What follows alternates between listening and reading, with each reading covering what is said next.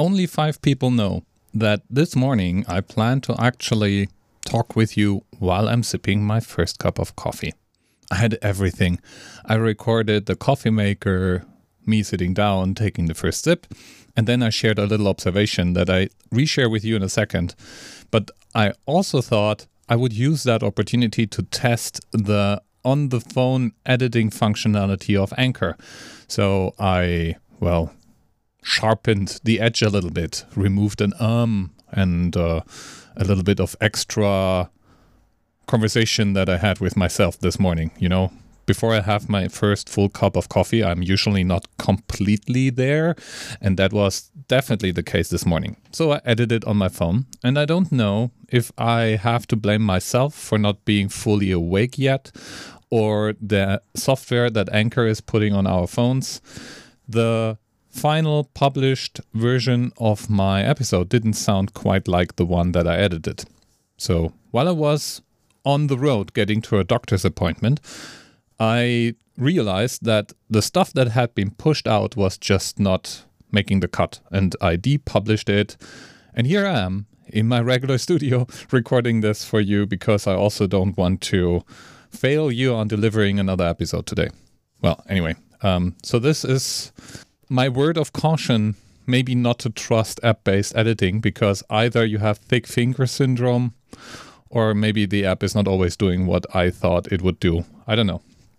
What was I talking about this morning? You know, I have a habit. In the morning, the first thing that I do is preparing breakfast, kicking off my first coffee. And while I'm doing that, I'm browsing through the list of podcasts that arrived overnight. And I did the same this morning. And I was kind of surprised to find only names, not titles, in the list of podcasts that had been downloaded. Was just a bunch of them. And none of the names meant anything to me. Well, and that is actually what I was rambling about in the morning because I believe there's a trend. More and more people do interview podcasts, partially because people realize how incredible the accesses they may have. So you may be someone who has access to incredibly interesting people. You invite them over to share their knowledge in your show. That's awesome. That's great. That's producing value. And then you put the episode out, and because you spoke with Jack Doe, you put Jack Doe into the title. Of course, Jack or John or Jane or whoever it might be is famous in your world, so you don't even think twice. Everybody knows who Jack is, right? Well, I don't even in spaces that I'm intimately familiar with, say photography or podcasting, I only know, let's say, a third of the names that fly around.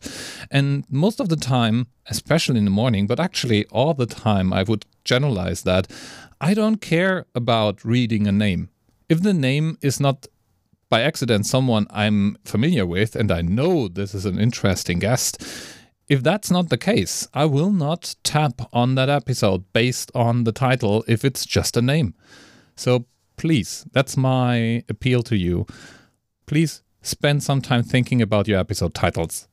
Make them something you would consider looking at if you don't know who that person is. Maybe your guest said something witty, worthy of a title, or you have a smart five word description of what the episode was roughly about. Some people put one of their most interesting questions into the title, whatever it may be.